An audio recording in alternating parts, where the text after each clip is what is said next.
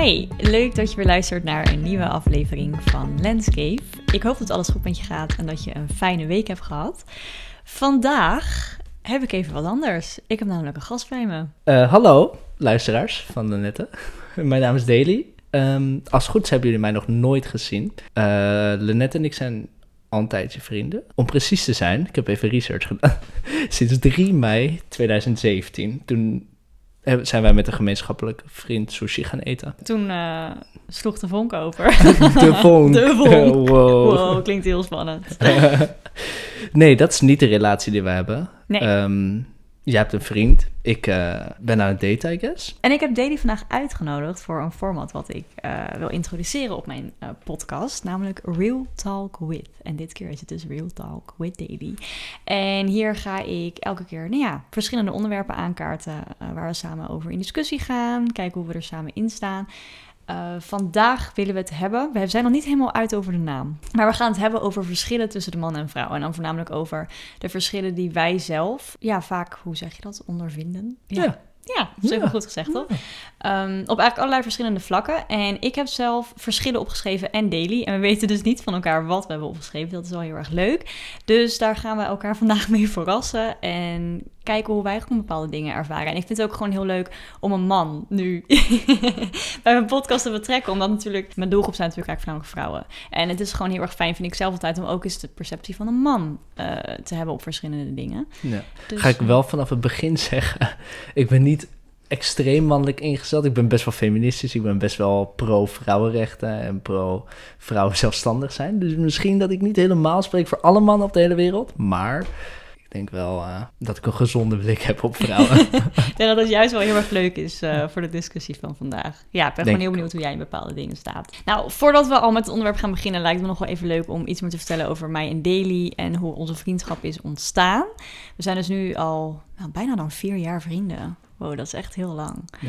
En het is wel leuk, want Deel is een van die mensen geweest voor mij die je ontmoet. En gewoon vanaf moment één denk je, ja, ja, wij zijn gewoon vrienden voor het leven. Het klopt gewoon tussen ons.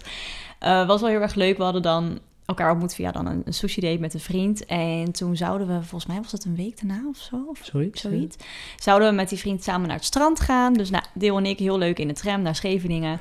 En die vriend zei heel last minute, oh ja, shit, ik moet werken, dus ik kan helemaal niet. Nou, en toen zaten we opeens met z'n tweeën opgeschreven. Dat is best wel spannend, want ja, als je elkaar nog helemaal niet goed kent... en dan moet je de hele dag met elkaar spenderen. Maar dat ging eigenlijk super goed. En, uh... Ja, misschien nog leuk om erbij te vertellen dat we toen allebei nog bij onze ouders wonen. Dus jij in Leiden, ik in Alphen. Dus Scheveningen was ook niet, we gaan even naar Scheveningen. Dat was echt een dag.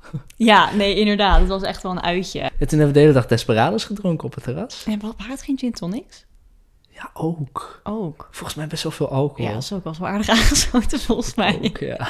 En toen gingen we daar snoepjes halen. Ik had heel veel zin in snoepjes. Het zijn we echt bij een of andere gekke pizzeria beland die echt heel druk was. duurde echt super lang voordat we onze pizza kregen. Ja.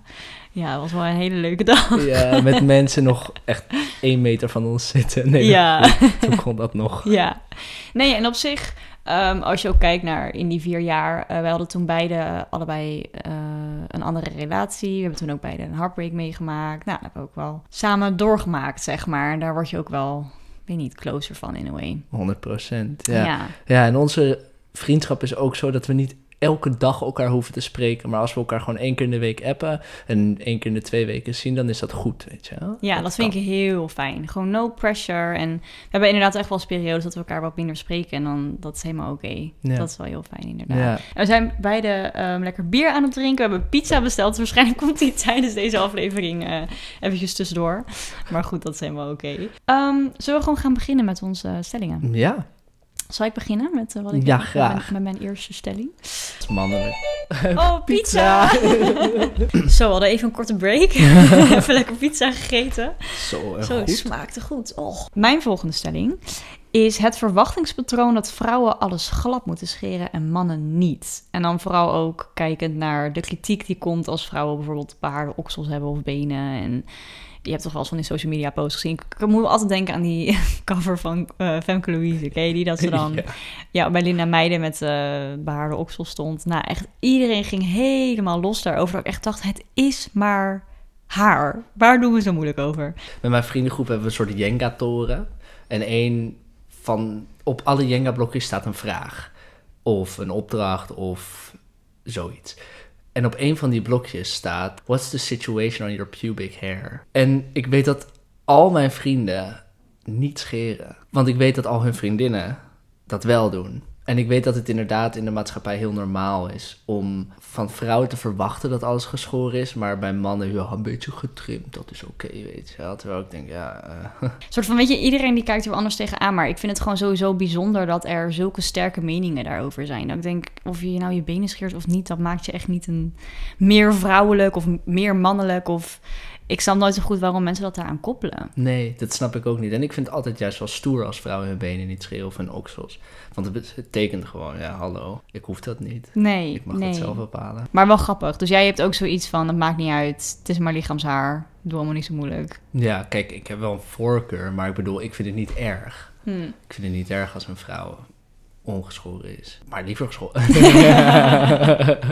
Want anders doe ik het gewoon niet met je. Weet je, zo simpel is het. Maar, Dan is het vies. Oh. Ugh, al dat haar, Ja. gadver. Zolang je je gewoon fijn voelt met je eigen haar. Het hoeft niet allemaal porno glad te zijn, weet je wel. Over porno gesproken, ik vraag me ook wel af of misschien porno daar een invloed in heeft gehad. Dat vrouwen zo onwijs glad overal moeten zijn.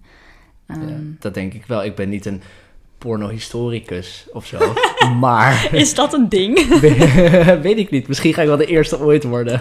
Maar ik weet wel dat bijvoorbeeld in jaren 2000, jaren 90 porno, dat haar gewoon heel normaal was. En ik weet dat scheren van haar heel normaal werd daarna. Dus misschien dat de porno eerst is geweest en dat dat de invloed heeft geuit op het scheren van haar. Ja, en hoe we daar nu tegenaan kijken. Ja, misschien wel. Ja, dat Zou me niks verbazen. wel. Nee, mij ook niet.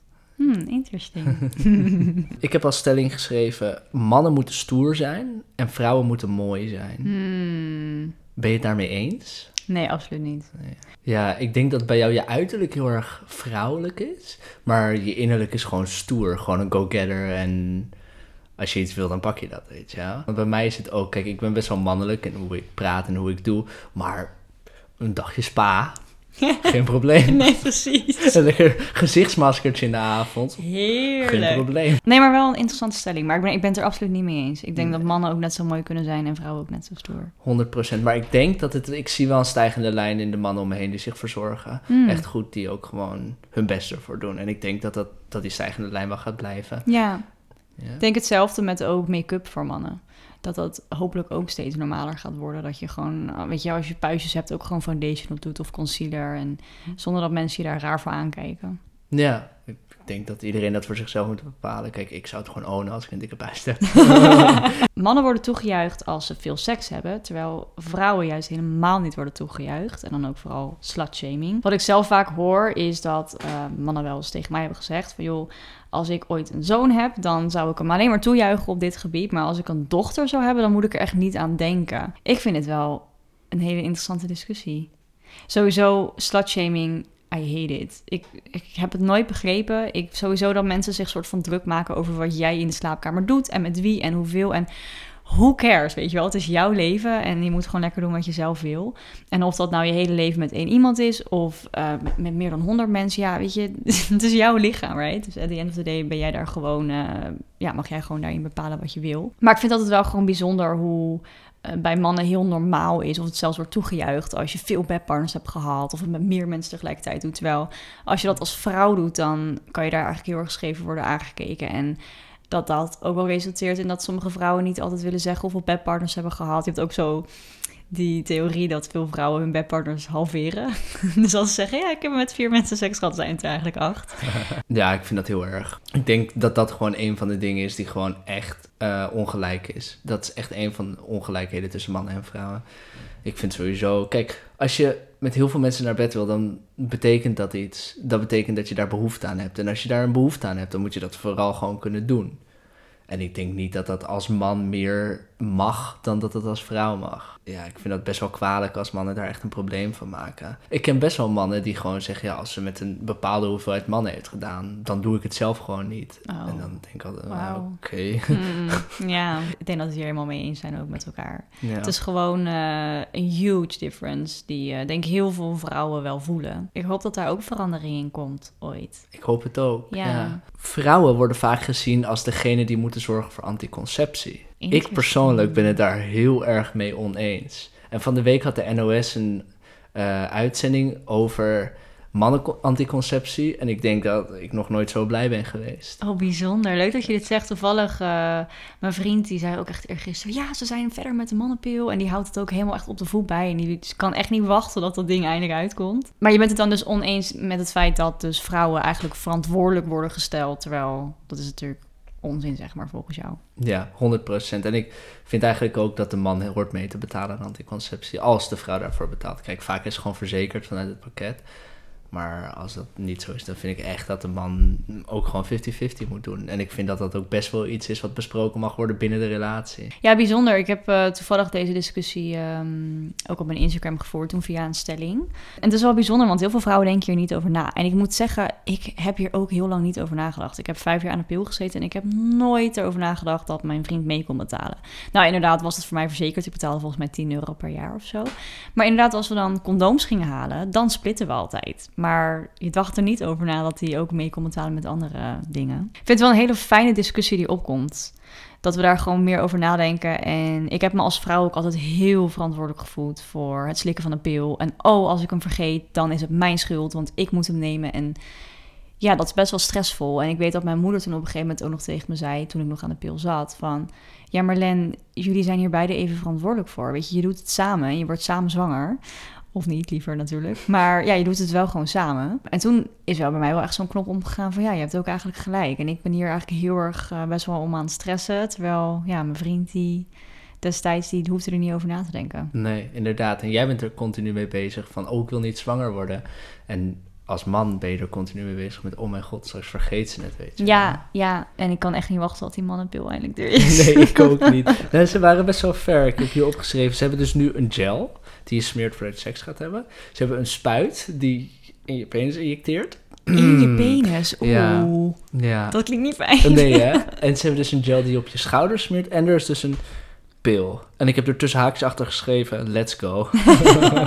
maar een gel? Ja. Dat is interessant, op je schouders. Ja.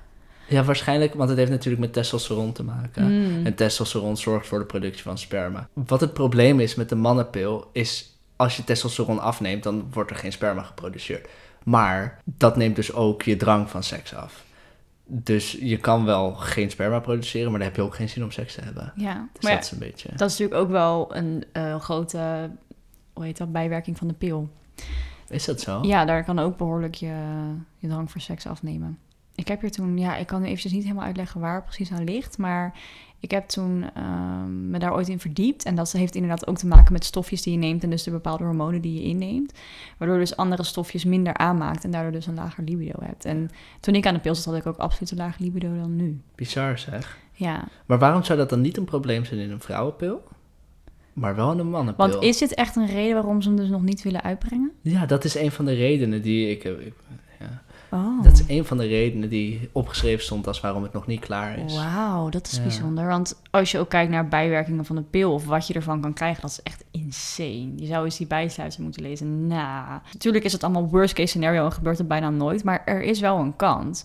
En ik weet er nog wel, toen een wanneer was het vorig jaar, twee jaar geleden, toen ze ook zeiden van, nou, we brengen de pil nog niet uit voor de man, want te veel bijwerkingen. En ik dacht, nou, wat voor bijwerkingen moeten dat dan zijn? Want kijk eens naar de pil voor de vrouw, weet je wel. Hoeveel erger moet het dan zijn dan dat? Ja, en er is natuurlijk voor de man is er één oplossing. En die was altijd best wel uh, permanent. Dat is gewoon je zaakje doorknippen. En tegenwoordig kunnen ze dat dus ook weer fixen daarna. En ik heb er serieus over nagedacht. Ja, we hadden het hier toen nog over, dat weet ik nog. Hebben we? Oké. Ja, want jij begon het toen tegen mij over, wanneer was dit? Een paar maanden geleden. En ik had daar nog nooit van gehoord, dat je het inderdaad ook weer terug kon knopen. En toen dacht ik, oh, huh, that's interesting. Ja. Ja, maar ik snap op zich wel dat dat een hele heftige ingreep is. Maar ja, aan de andere kant, een spiraal bijvoorbeeld gaat ook echt in je baarmoeder. Dat is ook een heftige ingreep in een way. Dus wat ook nog eens een discussie is die om de mannenpil speelt. Ik ben ook benieuwd hoeveel vrouwen hierin staan. Maar ik weet dat veel vrouwen die ik heb gesproken hierover... Um, dan alsnog niet zelf een anticonceptie af willen gaan, omdat ze het toch wel heel erg spannend vinden dat hun man opeens soort van, om het maar heel even zo te noemen, de verantwoordelijke is voor de pil en niet de vrouw. Um, en mocht de man hem vergeten, dan is soort van de vrouw uiteindelijk natuurlijk degene die daar de gevolgen van voelt. Ja. Ehm, vind ik ook wel een interessante. Vrouwen die denken vaak veel eh, al eerder na over trouwen en het hebben van kinderen. En mannen zijn er eigenlijk op jonge leeftijd nog helemaal niet zo mee bezig. Ehm, en dat komt ook meteen bij de vraag die ik wel eens heb gekregen, en ik denk meerdere vrouwen. Of je voor carrière gaat of voor kinderen. Is die vraag wel eens aan jou gesteld? Nog nooit. Nee. Nee. Ja, ik word altijd een beetje verdrietig van die vraag. Ik ben altijd iemand die best wel hard heeft geroepen dat eh, ik absoluut mijn carrière op één zet. En daar ben ik het nog steeds eigenlijk mee eens. Ik eh, vind het gewoon heel belangrijk om carrière te maken. Maar ik wil ook heel graag moeder worden. En ik weet al vanaf nou ja, jongs af aan dat ik dat wil.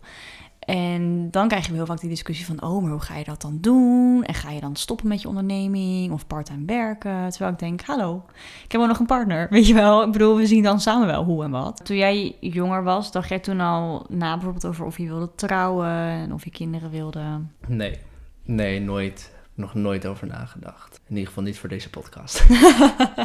Maar nu zit dat ook nog niet zo aan your mind of je dat, eh, of je dat wil. Nee. nee, kijk, ik ben nu 24. Ik word 25 in maart. Het begint wel voor mezelf dat ik een beetje zit te denken van... Ja, ik ben nu ook verhuisd naar een groter huis. Ik woon eerst in een studioappartementje. En nu woon ik echt in een volledig appartement met meerdere kamers. Dus het is wel iets wat aan me begint te knagen, I guess. Maar het is niet dat ik er echt mee bezig ben. Nee, precies. Nee, ik wil gewoon een archeoloog worden. En ik wil gewoon mijn kind meenemen naar de opgravingen. Oh, dat is zo cool. ja, dat is toch? zo cool. Ik was er wel altijd al heel jong mee bezig en mijn vriendinnen ook. We hebben het ook al jaren over eh, kinderen. En eh, dan hebben we later straks allemaal kinderen. Straks zijn we tegelijkertijd zwanger. En inderdaad, of je wilt trouwen of niet. eh, wat voor jurk je dan wil. Omdat het ook gewoon vanuit je moeder, I guess, wordt meegegeven. En misschien ook vanuit de maatschappij een soort van wordt verwacht. Nee, maar dat is inderdaad ook wel een goeie dat je dat zegt. Want ik weet niet of vrouwen dat misschien zelf herkennen die geen kinderen willen. Maar op het moment dat je dat zegt, eh, krijg je er vaak wel reactie op. Dat mensen dat... eh, inderdaad, heel veel mensen gaan ervan uit dat je als vrouw gewoon moeder wil worden. En als je dat niet wil worden, dat ze dan zeggen... Oh, wacht maar en eh, komt wel. En ja, Ik snap heel goed dat je daar een soort van druk van ervaart. Mm. Omdat het gewoon is wat mensen zeggen. Vooral als je ook met je oma praat waarschijnlijk. En je zegt, nou, ik weet niet of ik kinderen wil hoor. Kijk, vroeger was het gewoon een soort pensioen om je kinderen te hebben. En nu is het niet echt meer nodig. nee. Terwijl het ook juist wel weer heel fijn is dat inderdaad die keuze veel ruimer is. En dat je ook gewoon kan zeggen als man of vrouw... van joh, ik neem geen kinderen, ik wil dat niet, dat is niks voor mij. Ja. Ehm, Ja, en de vraag voor mij, en dat is niet een vraag die ik hoop te gaan discussiëren, is altijd gewoon: wil je wel kinderen op deze wereld zetten? ja. En dat is een hele depressieve gedachte, maar ik denk wel een hele reële. Ik denk ook wel eentje waar heel veel mensen over nadenken. Ja, Ja, absoluut. dat denk ik ook wel. Ja. Ik ben wel benieuwd of jij het hiermee eens bent. Mannen zijn niet romantisch. Oh, jeetje, dat vind ik een moeilijke. Nou moet ik zeggen dat als ik kijk naar mijn meeste relaties... eh, inderdaad, de meeste mannen mij niet romantisch zijn geweest. Maar ik ben ook absoluut geen romanticus. Echt nul. Dus misschien trek ik dat ook wel een beetje aan. Ik denk dat mannen absoluut romantisch kunnen zijn. Misschien wel anders dan hoe wij vrouwen romantisch kunnen zijn. Want wij kunnen natuurlijk ook heel erg fantaseren. En ja, ik denk dat mannen het meer uiten in cadeautjes geven... of een leuk weekendje weg, of... Ja, ik denk dat, dat we daarin wel het anders uiten. Ja, ik denk ten eerste dat het heel erg met onze Nederlandse cultuur te maken heeft. ja, we zijn heel nuchter natuurlijk. ja, we zijn echt heel nuchter. Bijvoorbeeld, een goede vriendin van mij, die is Pools. En ehm, die ging met het vliegtuig en die kreeg haar koffer niet boven in die... Weet je wel, dan heb je een zware koffer en dan krijg je ze niet boven in dat bagageruim. En ze zei echt zo tegen mij, in Nederland, er is niemand die me komt helpen. En ik, ik zei ook gewoon tegen haar van, ja, maar dat is raar. Als je dat doet als Nederlandse man, dan denken ze meteen dat je aan het flirten bent. Of dat je, weet je wel? Ja. Terwijl ze vertelde dat ze in Polen, dat er gewoon iemand naar haar toe kwam voordat ze haar koffer erin wilde zetten. En dat dat gewoon normaal is, weet je wel. Ja, Dus ik denk ten eerste dat het heel erg Nederlandse cultuur is, deels, wat ik zelf best wel een beetje verdrietig vind. Mm. En ten tweede denk ik dat mannen vaak denken, ah joh, het maakt toch niet uit. Vooral als je al een tijdje in een relatie bent, dat je relatie soort steady gaat en zo, dan heb ik vaak het idee dat mannen denken, oh, nu hoef ik niet meer mijn best te doen. Romantiek is natuurlijk vaak wel iets wat betekent dat je je best doet. Ja, wat je vooral vaak ook aan het begin van een relatie meer ziet. Precies. Ben jij romantisch? Nou, nee. Moet je heel even over nadenken. Ja, ik, ik kan wel romantisch zijn. Ik vind het ook wel leuk om bijzondere dingen te doen. Maar wat mijn probleem is heel erg, als ik een... Ik kan geen verrassingen bewaren. Als ik iets heb voorbereid of een cadeautje heb gekocht, dan wil ik het gewoon meteen geven. En dat is mijn probleem. Dus als ik bloemen heb gekocht of zo, en ik ga iemand ophalen met bijvoorbeeld de auto en de auto staat geparkeerd, dan is het natuurlijk romantisch om te wachten tot je bent waar je bent en dan bloemen te geven. En dan dat je echt tijd ervoor neemt. Maar ik ben altijd meteen van, oh, ik ga ze nu meenemen, want ik wil ze gewoon geven. Ah. Maar dat vind ik ook wel weer heel lief. Ja, toch? Ja. Is het ook. Ja. Maar is wel vermoeiend voor mezelf. Ja, snap ik, snap ik wel. En dat neemt ook wel af van de romantiek. Maar ik ben wel zo romantisch dat als je met mij gaat fietsen, dat ik je help duwen. Ah. Of dat ik je duw. Gewoon dat soort kleine dingetjes. Ja, toch? Ja. Ja. Ik ehm, merk wel, in mijn relatie dat ik er wel meer waarde aan hecht in een way. Ik dacht altijd dat ik er minder was dan ik eigenlijk ben. Want ik vind het bijvoorbeeld heel leuk om kaartjes aan te steken. En ik weet eigenlijk niet wat ik nog meer doe wat romantisch is. Dan denk ik vooral die kaarsjes aansteken is. ja. En gewoon natuurlijk af en toe lieve dingen voor elkaar doen. Maar ja, goed, natuurlijk is ook weer de vraag, wat is precies romantisch? Want ik denk dat veel mensen het ook zien als inderdaad bloemen meenemen... of rozenblaadjes op bed. Of ja, het is maar net hoe je het zelf eh, interpreteert. ja, of samen in bad gaan of zo. Oh, dat vind ik ook heel leuk. Ja? Ja. Hm. Ja, jij niet? Nee, ja. nee, als ik een bad neem, dan neem ik het echt voor mezelf. Mm, ja, Dat vind ik echt heel lekker. Ook bijvoorbeeld samen douchen of zo. Dan denk ik altijd, nou... dat hoor ik trouwens ook wel vaker. Want ik weet dat mijn vriend er ook minder waarde aan hecht. Terwijl ik vind dat heel leuk. Samen Ja? douchen of samen in bad. Gewoon, ik vind dat gewoon gezellig. En dan ga je gewoon lekker kletsen en een muziekje aan. En ja. Echt zo? Ja. Ja. ik sta altijd gewoon buiten de douche koud te kleunen. Oh, ja. Ja, je, wordt gewoon altijd... Ik heb altijd het idee dat je gewoon uit de douche wordt geduwd als man Ah. zijn. Dat het gewoon is van, ja, ik ben aan de beurt, ik moet mijn haar wassen. En dat het dan 15 minuten duurt, weet je wel. Ja, het is altijd wel een stuk minder romantisch dan bijvoorbeeld in films of zo. Ja, absoluut. Ja. De laatste stelling waar ik mee wil eindigen is eentje eh, waar ik ja, als vrouw best wel veel last van heb. En ik denk dat veel vrouwen me hier wel in kunnen vinden. En dat is hoe wij vrouwen vanaf jonge leeftijd al leren om ons aan te passen als het gaat om hoe we ons kleden. En dat we niet alleen naar huis rijden in het donker. In plaats van dat eh, mannen leren om grenzen te respecteren en gewoon echt nee te ac- accepteren. En een, een voorbeeld die altijd bij me is gebleven is met gym op de middelbare school. We zaten toen in de tweede klas en toen mochten we opeens geen spaghettibandjes meer aan. Dus van die hemdjes met van die spaghettibandjes. En de docent wilde niet eerlijk toegeven waarom dat was. Ze zei van ja, als je dan een keer, hè, als we een salto moeten maken met gym, dan kunnen die breken en dat willen we niet. Terwijl ik dacht, hallo, we maken nooit salto's met gym.